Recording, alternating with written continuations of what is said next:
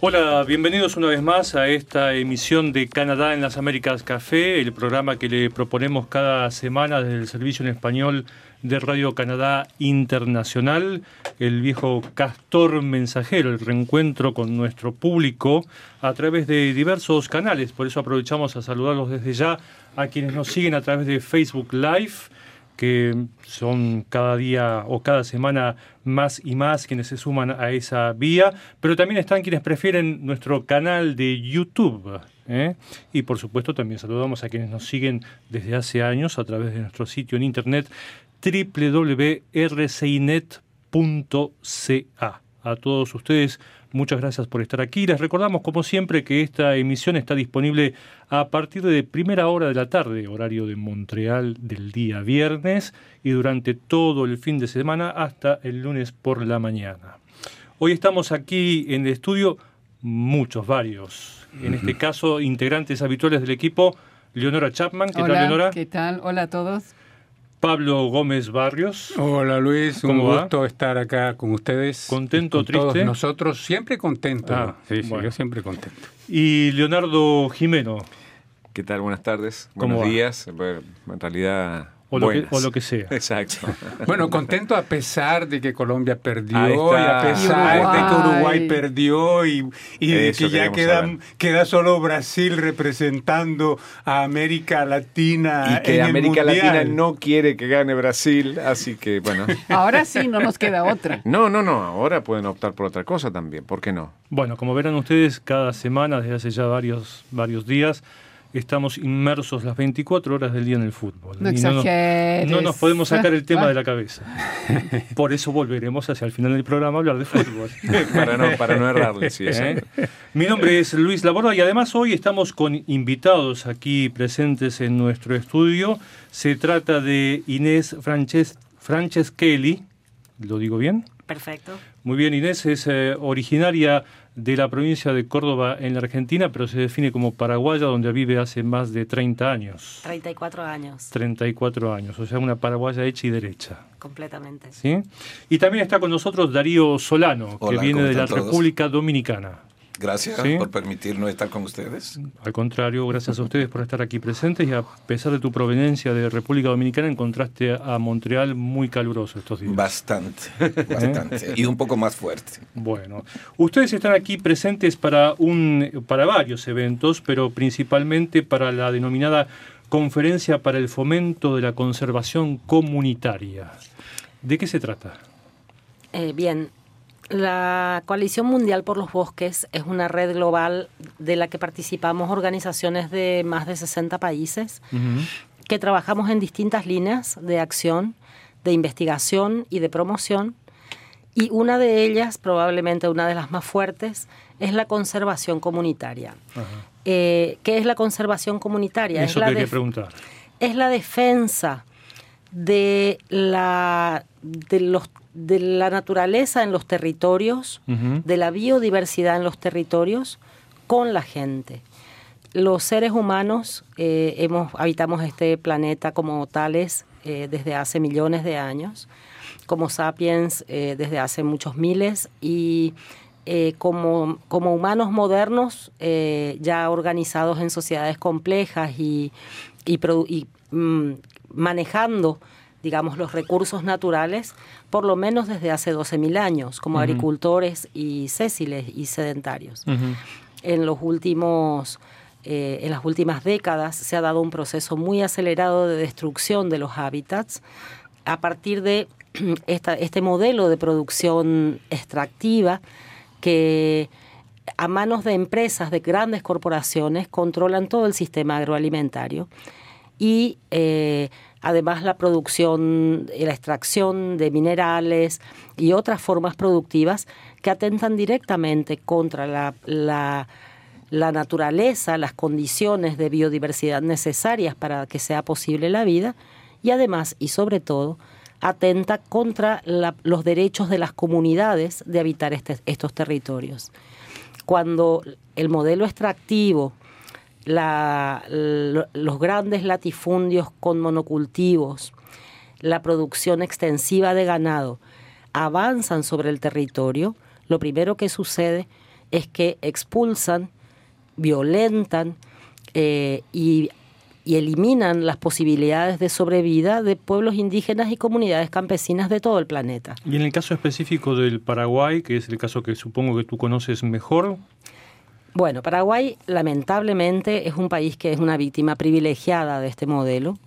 Nosotros tenemos, para dar una referencia, 5 millones y medio de hectáreas cultivadas, de las cuales el 96% se destina a la producción de mercaderías, fundamentalmente soja, maíz soja transgénica y maíz transgénico, y apenas el 4% de esa superficie eh, está destinada a la producción de alimentos.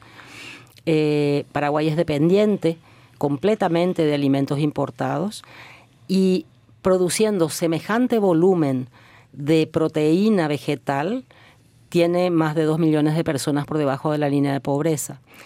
La población campesina e indígena impactada por esta realidad se desplaza a la periferia de las ciudades a malvivir sin fuentes de empleo, porque además, al ser una economía primaria, eh, Paraguay no industrializa su producción, exporta prácticamente todo lo que produce en estado natural.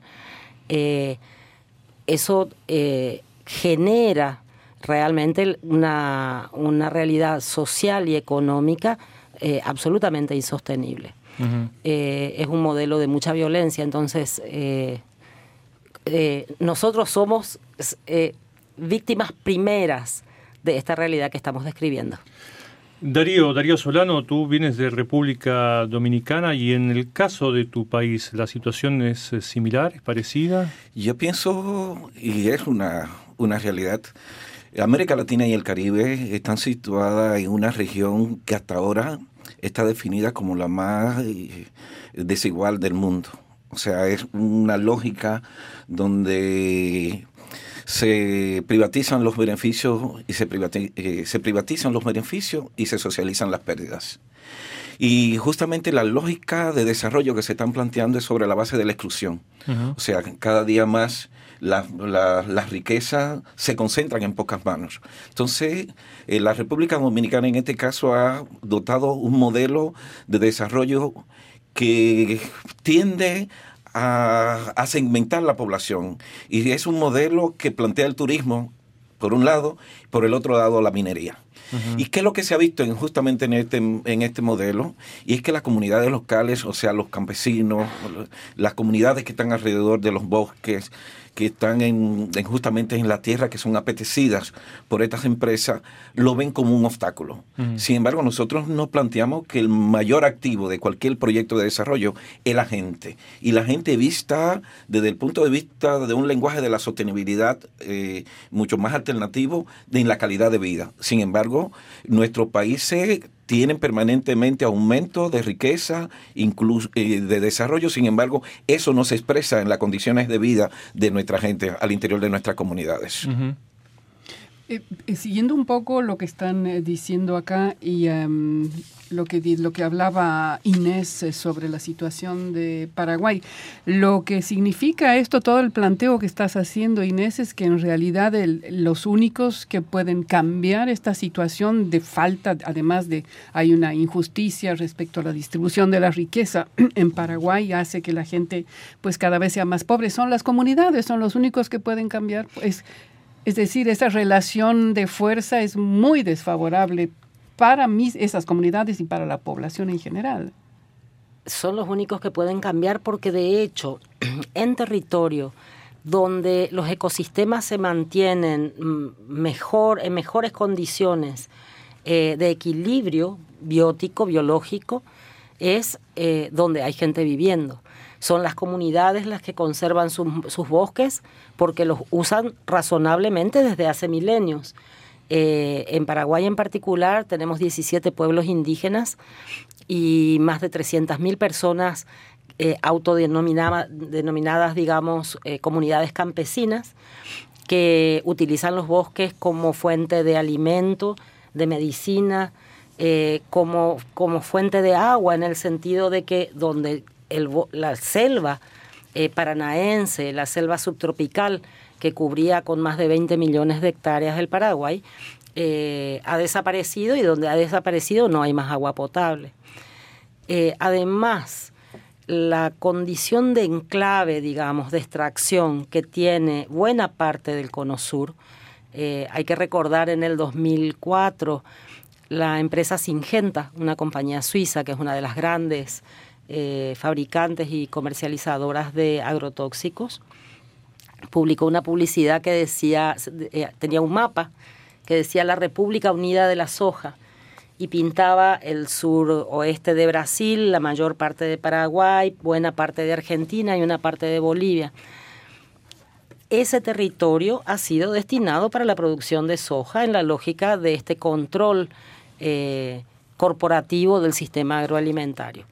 Y ese territorio es el que eh, reporta mayores índices de contaminación en, en, en elementos que son fundamentales para la sobrevida de los ecosistemas del, del, Cono Sur, como el río Paraná o el río Paraguay.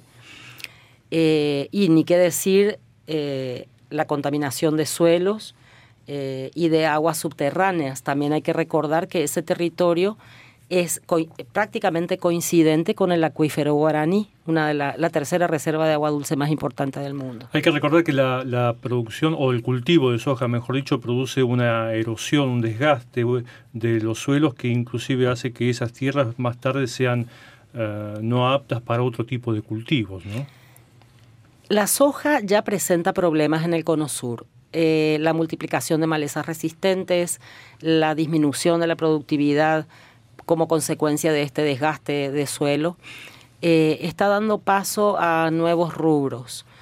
Eh, en particular estamos viendo en el Paraguay, en Brasil y en Argentina el crecimiento, la, la expansión, digamos, de los monocultivos de árboles que los organismos internacionales pretenden llamar reforestación y las empresas también llaman reforestación, pero son monocultivos con eh, el mismo impacto o peor impacto aún que la soja. ¿Árboles frutales o...? No, no, no. Mm. Fundamentalmente eucalipto. Okay. En Brasil, en Uruguay y en Argentina... ¿Por qué eucalipto sobre todo? ¿A qué se debe? Eh, porque es un, un, maderable de rápido crecimiento uh -huh. que han logrado... Eh, que tenga una alta, digamos, productividad de celulosa, y eso iba a decir, en Brasil, Uruguay y Argentina se, son monocultivos para producción de papel. En Paraguay no, porque no tenemos empresa pastera, fábrica, fábrica de papel. En Paraguay se da un fenómeno más cruel, si cabe, porque están expandiendo la plantación de eucalipto para producción de biomasa. ¿Qué es la biomasa? La leña, es decir, maderas combustibles. Y en Paraguay se usa esta madera para convertirla en carbón, para secar los granos de soja en el complejo silero de las megaempresas. Y lo peor es que fomentan los monocultivos en fincas campesinas de 4, 5, 6 hectáreas. El eucalipto seca el suelo, seca tanto agua en superficie como subterránea, y además tiene un efecto que se dice alelopático, que es que no deja crecer nada debajo del eucalipto y a su alrededor. Entonces la llamada reforestación finalmente pues es una ilusión, porque si se siembran solo para talarlos después y hacer leña para beneficio de la soja, entonces como que hay un círculo vicioso ahí bastante nefasto. Y es una mentira. Es una mentira sostenida para eh, fomentar esta lógica de la conservación o del ambientalismo sin personas. Eh, es un ambientalismo, una conservación para la acumulación de riqueza. Ya. Yo tenía otra preguntita sobre los datos que diste ahorita, Inés, con respecto a esta um, que en Paraguay se consume sobre todo productos importados. Quiere decir que a nivel de la agricultura, a nivel de la producción local, no hay suficiente producción como para alimentar una parte de la población. Hay una retracción de la superficie cultivada, hay una retracción de la población campesina nosotros tenemos un fenómeno migratorio realmente extraordinario. Eh, docenas de miles de personas salen cada año a emplearse en Buenos Aires, en Madrid, eh, bueno, en otros lugares del mundo.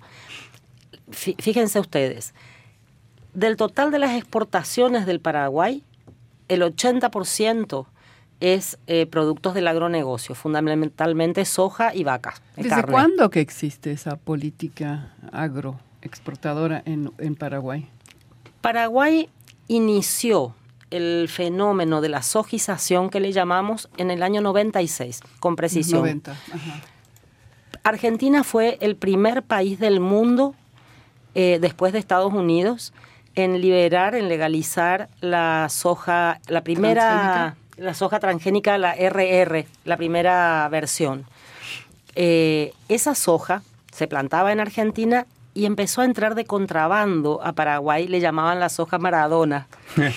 Algunos dicen que porque venía ¿Alguna de alegoría? es muy simpático. Algunos dicen que era porque venía de Argentina, pero los campesinos decían que era que le llamaban Maradona porque era bajita y necesitaba droga para prosperar, que era el glifosato, el, el veneno que le echaban. Y en el 96 se da una acelerada destrucción de la superficie, de la cobertura boscosa de la región oriental, que es bosque subtropical, y eh, empieza a desplazar la producción ganadera, eh, generando otro drama, porque realmente es una tragedia, al Chaco paraguayo. Ustedes saben que el Gran Chaco sudamericano es un ecosistema, es una- un complejo de ecosistemas frágiles que hoy padece la tasa de deforestación más alta del planeta, más acelerada del planeta. ¿Por qué? Porque avanzó la soja eh, en la región oriental, entonces la ganadería se mudó al Chaco generando esta destrucción. Eh, Darío, tú perteneces a un colectivo mm, denominado, si, si tengo bien el dato, Plataforma de Afrodescendientes. ¿Es así? Sí. ¿Los afrodescendientes en, en- en República Dominicana sufren de manera particular estos fenómenos de los que estamos hablando? Sí, este, la mayoría de las comunidades donde son objeto de este tipo de desarrollo justamente están habitadas por comunidades afrodescendientes. Y hay una particularidad cuando hablamos de comunidades afrodescendientes, que la República Dominicana, a pesar de que mayoritariamente sus, su- eh, sus habitantes afrodescendientes, no hay una actitud de parte del Estado, una voluntad política de asumir la cotidianidad, o sea, la cosmovisión de que es un país netamente afrodescendiente. Cuando escuchaba a Inés eh, un tanto manifestando todo lo que es la realidad de despojo que se viene dando en, en Paraguay y todo eh, Suramérica, nosotros nos trasladamos, la República Dominicana en su modelo de desarrollo en este momento se ha centrado en tres pilares de la economía.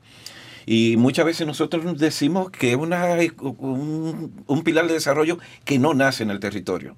Y en este caso, los pilares de la economía dominicana se basan en la remesa de los dominicanos que viven en el exterior, en las zonas francas, que en muchos países de América Latina le llaman, eh, que son de ensamble, y en el turismo. O sea, es un, un modelo de desarrollo que está basado en lo externo.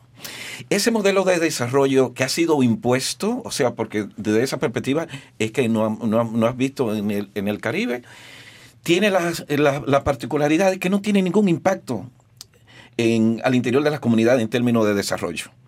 En el caso de la zona franca, no hay una, un intercambio de tecnología. Pero además de eso, se instalan en condiciones muy favorables, incluso donde están libres de impuestos. O sea, es una cosa extremadamente excepcional frente a ese capital eh, internacional. Generan empleos al Sí, menos. Pero generan un empleo que más que se supone que, Que el no es empleo productivo. No es productivo. Se supone que el empleo tiene que generar desarrollo. En este caso, el, el empleo que generan la zona franca no producen desarrollo.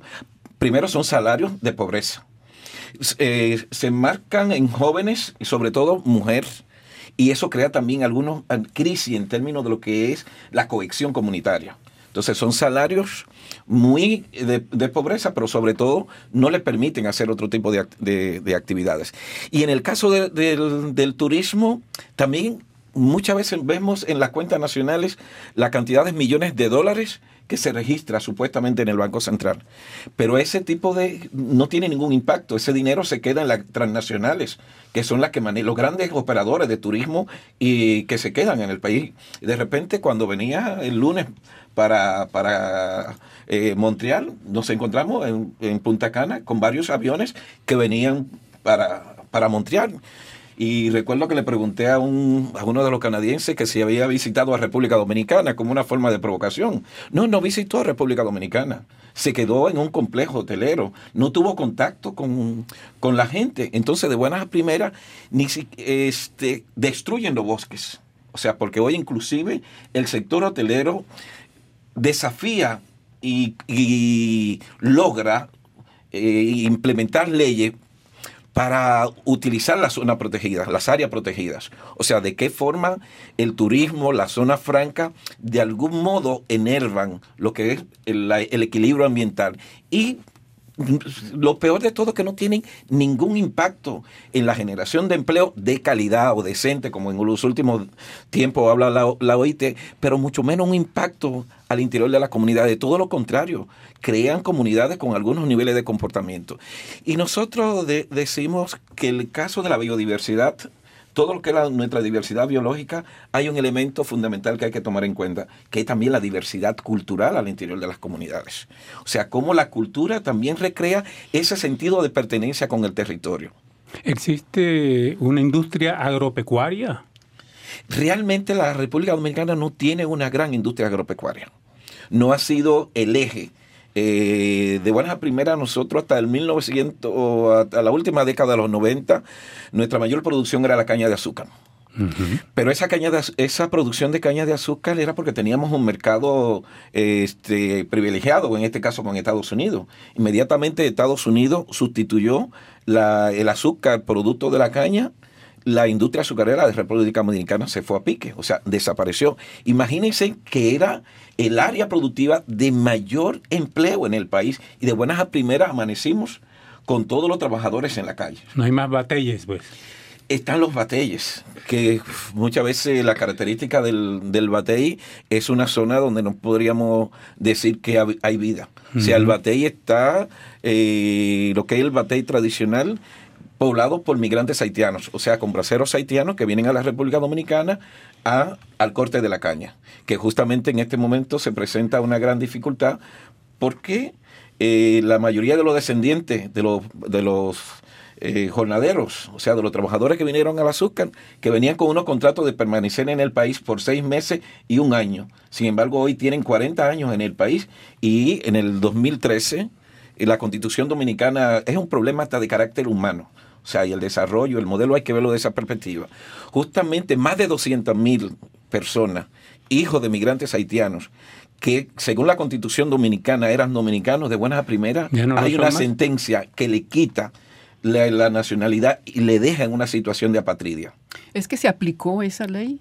Sí, sí, se aplicó esa, eh, el, el, Tribunal Constitucional y es una ley que entrelaza todos los organismos del Estado. Claro está frente ¿Eso a la... significa que República Dominicana está expulsando a los haitianos que viven y que nacieron incluso en República Dominicana? Es la gran paradoja. La Constitución Dominicana establecía que todas las personas que nacían en territorio dominicano, con exclusión de los diplomáticos, eran dominicanos. Claro. En República Dominicana hay una situación de anti-haitianismo, o sea, la construcción de la nacionalidad tiene una base anti-haitiana, pero además de eso también se ha desarrollado una tendencia conservadora que plantea que tanto eh, Estados Unidos, Canadá y Francia tratan de resolver la problemática de pobreza de Haití unificando la isla. Entonces se crea una situación de nacionalismo y lo que se trata es de que estos haitianos, a su entender, incluso manejando eh, argumentos que no tienen sentido, porque si bien es cierto que la constitución haitiana dice que es haitiano, todo hijo de haitiano, no importa dónde haya nacido, esos dominicanos, hijos de haitianos que nacieron en República Dominicana, no tienen ningún vínculo ningún vínculo con, con Haití. Y en términos ambientales, ya ustedes sabrán que la capa boscosa de Haití es sumamente, pasa por una situación muy crítica. Como para ir cerrando el tema y retomando entonces eh, eh, todos los argumentos que hemos planteado aquí en la mesa, esta conferencia para el fomento de la conservación comunitaria, ¿qué se propone? Eh, es la segunda conferencia que la Coalición Mundial por los Bosques realiza. Eh, como decíamos al principio, nos encontramos personas de distintos países, de, los cinco continentes. Eh, y el, objetivo fundamental es el aprendizaje y el intercambio para eh, concertar estrategias comunes de incidencia a nivel regional y a nivel global. Por decir, Latinoamérica nos hemos encontrado personas de distintos países y uno de los elementos centrales de este encuentro es el reporte de la urgencia de reaccionar a una ola de criminalización eh, que no veíamos en Latinoamérica desde los 70. Eh, luchadores, defensores del ambiente y de los derechos de los pueblos, eh, procesados irregularmente y con impunidad, presos, desaparecidos, asesinados e inclusive masacres de una crueldad que no, como digo, no se veía hace décadas en Latinoamérica. Y eso ha generado eh, la necesidad de, ponernos a pensar cómo reaccionamos los pueblos. Eh, la situación política en Latinoamérica, ustedes saben que es difícil, estamos con una, después de una década de gobiernos progresistas, estamos con una, eh, una regresión neoliberal muy fuerte, eh, el, año pasado la asamblea de la OMC se realizó en Buenos Aires, este año se hace en diciembre la asamblea del G20. Eh, ambos espacios de incidencia global eh, con una agenda que, que, nos llama la atención. básicamente el G20 está planteando tres temas en la preparación de su asamblea. El primero de ellos es el futuro del trabajo y estamos viendo en nuestros países eh, flexibilización laboral y pérdida de derechos con las leyes en Brasil y en Argentina con las reformas previsionales, la pérdida de, la jubilación para la gente, em, bueno, pérdida de derechos de horario, de trabajo, etcétera. El segundo tema es infraestructura para el desarrollo, eh, que es toda esta eh, arremetida con mucha corrupción, como lo ha demostrado el caso de Brecht y demás, de eh, construir en Latinoamérica al servicio de la extracción, con altísimo impacto eh, ambiental y social. Y el tercer eje que están manejando los países ricos eh, es el futuro de la alimentación. Eso implica para nuestros países más monocultivo, más despojo, más subordinación. Y bueno, la conferencia se plantea esto, cómo armonizar eh, qué estamos debatiendo y como, en toda la dinámica de la lucha de los pueblos a lo largo de la historia, eh, hay nuevas circunstancias y por lo tanto nuevos desafíos, nuevas visiones y, eso es lo que estamos construyendo. Y, sobre todo, eh, esta conferencia nos permite visualizar lo que es la realidad de nuestros respectivos países, pero también la posibilidad de cómo ir creando sinergias a partir del aprendizaje de las distintas experiencias que se vienen dando en el mundo. Y saber que eh, estando en Latinoamérica y el Caribe, entender que hay otros continentes que en, en igualdad de condiciones, pero sobre todo de ver la posibilidad de crear solidaridad, redes con el norte, porque justamente los capitales que se están, que están generando estos tipos de conflictos en nuestros respectivos países son capitales que vienen de los países supuestamente desarrollados. Entonces también entendemos que tiene que haber un nivel de sensibilidad frente en, eh, al interior de estos países y que conozcan cuáles son las, realidades. O sea, es importante establecer comunicación, solidaridad, intercambio de experiencia con el movimiento social de Francia, de Canadá, de Estados Unidos, de Alemania, porque tenemos que pensar en la casa común. La casa común es, la tierra y nuestros bosques son fundamentales. Muy brevemente quería aportar a esta idea que, dice Darío. Eh, los sudamericanos cuando venimos a los países del norte nos sorprende la cantidad de embalaje. Yo veo cada mañana que pasa la gente por la calle con una caja de cartón donde hay un vaso de plástico con una pajita que además está envuelta en un papel, una pajuela para beber. Y pensaba esta mañana, cada caja de café que pasa eh, un ciudadano canadiense es el hambre de uno de nuestros chicos en las comunidades. Entonces, esta, este intercambio de mirar que esta dinámica económica y esta forma de consumir sobre el planeta tiene un costo para el, para el planeta y para, la, para su gente.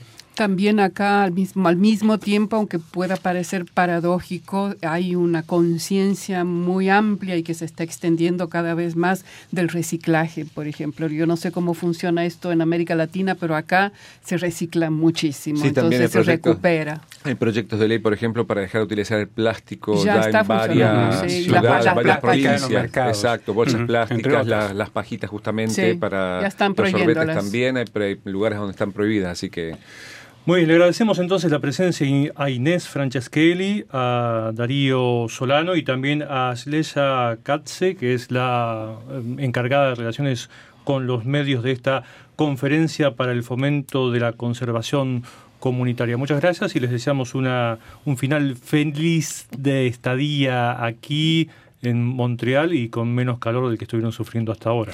Muchísimas Bueno, ya gracias. se acabó el calor hoy. Al parecer, a partir de hoy la temperatura baja. Sí, muchísimas gracias a ustedes por permitirnos entrar en comunicación y cerramos con ese eslogan, conservar nuestro bosque con y para nuestras comunidades. Muchas gracias. C'est toi. C'est toi. Ok, gracias. C'est A toi. C'est toi. C'est toi. C'est toi. Y'a juste une et pour moi. C'est toi. Gente de América Latina. Bueno, entonces vamos a, a dar lectura a algunos mensajes de nuestros oyentes, de esos que nos envían semana a semana y que no siempre tenemos tiempo de leer aquí en nuestro Leonardo programa. pide la palabra. Sí, yo pido la palabra porque tengo dos mensajes importantes en el Facebook. Uno es Jim Runzi, que nos dice, ¿qué pasa con el podcast? Me parece que no han emitido un solo episodio desde el 6 de junio. Sigue el podcast y nuestro servicio técnico me dice que eh, efectivamente están haciendo un chequeo por las dudas de que haya habido algún problema en la emisión del pod- podcast de nuestro programa. Y Luis Valderas dice, estimados amigos de Radio Canadá Internacional, quiero enviarles desde el puerto de San Antonio en Chile mis cordiales felicitaciones, Chile, mira, pues ya hace 71 años que vuestra emisora inició sus transmisiones en español. Ah, nos recuerda él. Ah, el El caramba. 6 de Bueno. julio de 1947, en que Radio Canadá comenzó a hablarle al continente latinoamericano y hasta hoy seguimos con mucho agrado sus programas, hoy en otras plataformas, pero notamos vuestro compromiso, saludos y felicidades por este especial aniversario del servicio en español de Radio Canadá Internacional. Bueno, feliz mensajes. aniversario para nosotros. Entonces, Gracias, ah, felicidades, felicidades. No me da la memoria para tanto, no me acuerdo de tanto, pero bueno. Congratulémonos entre nosotros mismos. Y bueno, con los mensajes, eh, Luis, em, con respecto a una noticia, eh, aumenta el número de venezolanos que piden asilo en Canadá. Eh, Ismari Ceballos dice, hola, gusto en saludarlos y súper agradecida por su atención a través de esta página. Soy venezolana, tengo 30 años, con un título de, de licenciada, me imagino, en enfermería, 5 años de experiencia laboral, pero debido a que hay un... Bueno, entonces yo creo que ella, pues, eh, lo que le gustaría es eh, justamente venir a vivir a Canadá. Dice, tengo muchas ganas de emprender una mejor vida para mí, mi hija y mi Es eh, el mensaje de Ismaris Ceballos. Yo tengo acá un mensaje sobre historia del baile y la rueda de Casino Salsa. Eh, escribe Camo Kaomas Pain, nos escribe desde su correo electrónico y él dice, estos señores no pueden negar que son cubanos, dice, me, me hizo reír este mensaje. Dice, cosa que caracteriza a los ciudadanos cubanos, ¿será que esa pobreza que vienen pasando desde los años 60 hasta la actualidad les empuja a querer decir que hasta la pizza es cubana? No sé por qué dice eso. ¿Por qué no dice no van a contar toda esa desinformación a Puerto Rico, República Dominicana, Nueva York, donde realmente crean y nace el género musical fusión tropical? creada por el dominicano Johnny Pacheco y el puertorriqueño Tito Puente en Spanish Harlem, Nueva York. Mis queridos cubanos, dice, por favor, al pan pan y al vino vino. Dejemos de ser payaso. ¿Y usted por qué se ríe, Darío? Ahí? Porque, Darío está porque le da muerto de la razón. No, porque, porque cuando uno escucha algo del Caribe, el- la salsa, de buena primera me, me dio risa por la alegría que genera el tambor, no por el mensaje. Pues muchísimas gracias a Kaoma Spain. Yo tengo aquí más de un mensaje referido también a cuestiones de búsqueda laboral. Como lo hemos dicho ya en reiteradas ocasiones, nosotros no podemos más que brindarles la información respecto a ciertas posibilidades laborales que se abren en distintos puntos de Canadá, pero la búsqueda laboral eh, específicamente corre por cuenta de cada uno de los interesados en las distintas posibilidades que se abren en distintos campos y esa información está disponible en el sitio de nuestra emisión a partir de cada una de las entrevistas o reportajes que realizamos, como así también en las distintas páginas de las que disponen los distintos estamentos de gobierno y de actividad eh, económica y empresarial aquí en Canadá, así que lo bueno sería que cada uno de los interesados se dirija a uno de esos sitios para obtener la información precisa sobre cada oferta laboral. ¿Tenés algún otro mensaje? Sí, tengo un mensaje sobre el tema neurólogo experto en epilepsia ofrece consulta gratis en español desde Saskatchewan. Juan nos dice, buenas noches, tengo 37 años, soy maestro, mi caso es que en mi escuela uno de los alumnos jugaba al trompo y se le zafó y me pegó atrás en la cabeza. Yo estaba a una distancia de aproximadamente 10 metros. Viajó el trompo. Me sacaron en dos ocasiones dos radiografías y los resultados fueron negativos para fractura, pero hoy, hace un año, cuando presiono el área en la cabeza donde fui golpeado, siento un dolor leve, pero dolor al fin, y no presenta dolor de cabeza, solo dolor cuando presiono el área y, bueno, parece que va a hacer una consulta con este experto en epilepsia desde Saskatchewan. Lo, lo, que quiero aclarar con eso, porque están llegando mensajes a nuestro sitio sobre esa entrevista, es que hay que dirigirse, y está clarito ahí en el, en el reportaje, hay que dirigirse directamente al médico, al experto en Saskatchewan, porque él es el que está ofreciendo las consultas gratis para todos aquellos que tengan epilepsia y que no encuentren respuestas a sus. Eh, sí, en este caso, bueno, Juan eh, dice que lo va a contactar directamente, o sea, nos cuenta su tema y nos cuenta de qué se trata su problema, pero dice que lo va a contactar. Muy bien, siento que nos faltan menos de 10 minutos para terminar la emisión y que nos quedan 355 mil temas todavía para abordar. Yo les propongo, como el del oso. Sí, yo les propongo ah, que... el del oso, yo tengo un tema del oso. El del oso curioso. El, el, del oso perezoso. No, del oso este, a mí no sé si me, me, me, dio tanta pena, es una cosa muy breve lo que voy a contar, pero es un oso que mató a un inuit en Nunavut eh, estaban en una especie de campo de pesca y caza en Inuit y bueno, era como una cosa familiar y fue una persona, un papá con sus hijos y salió el oso este del Ártico que son inmensos. Un oso polar. Sí, el oso polar y el hombre este al ver que estaba y no tenía, no estaba armado, se interpuso entre sus hijitos y el oso. El oso lo destrozó, pero los hijitos pudieron salir corriendo, bueno, salvarse.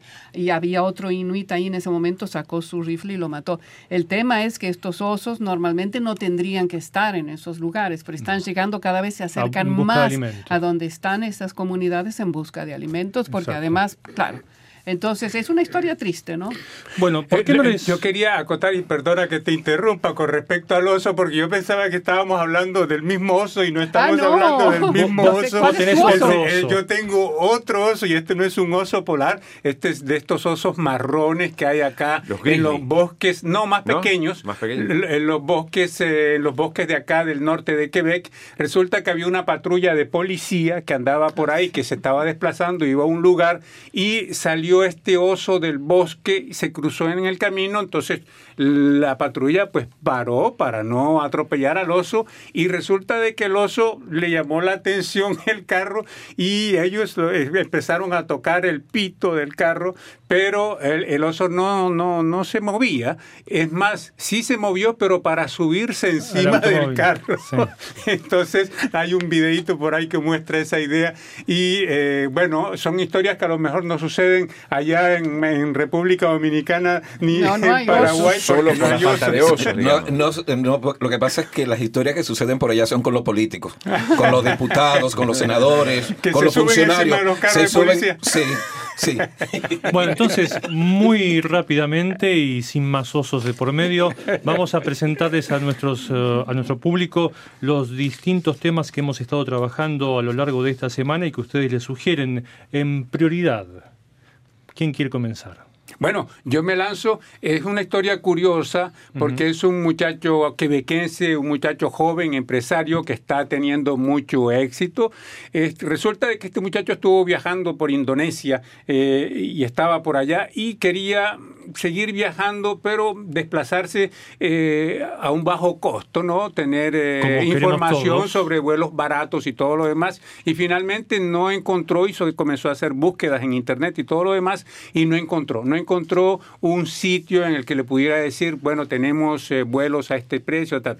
Entonces él decidió crear una página web. Él es desarrollador de programas, él trabaja en informática. Entonces él se creó un sitio en el que la idea principal es ir a buscar los errores que cometen algunas compañías aéreas eh, en los precios para explotarlo y hacer aprovechar a la gente diciéndole, bueno, si van ahora a este lugar en tal compañía, hay vuelos para tal lugar y tal lugar más baratos que de costumbre. Entonces él cita un error que se produjo y que él, eh, del cual él, él se aprovechó también, que fuera un viaje ida y vuelta a Montreal-París por 195 dólares, porque alguien se equivocó en el precio y decía y debía ser 1950, entonces se olvidó un cero por ahí y bueno, entonces la idea de este muchacho que eh, se llama Alexis Roy es que em, se creó su sitio internet que está teniendo mucho éxito y que es muy frecuentado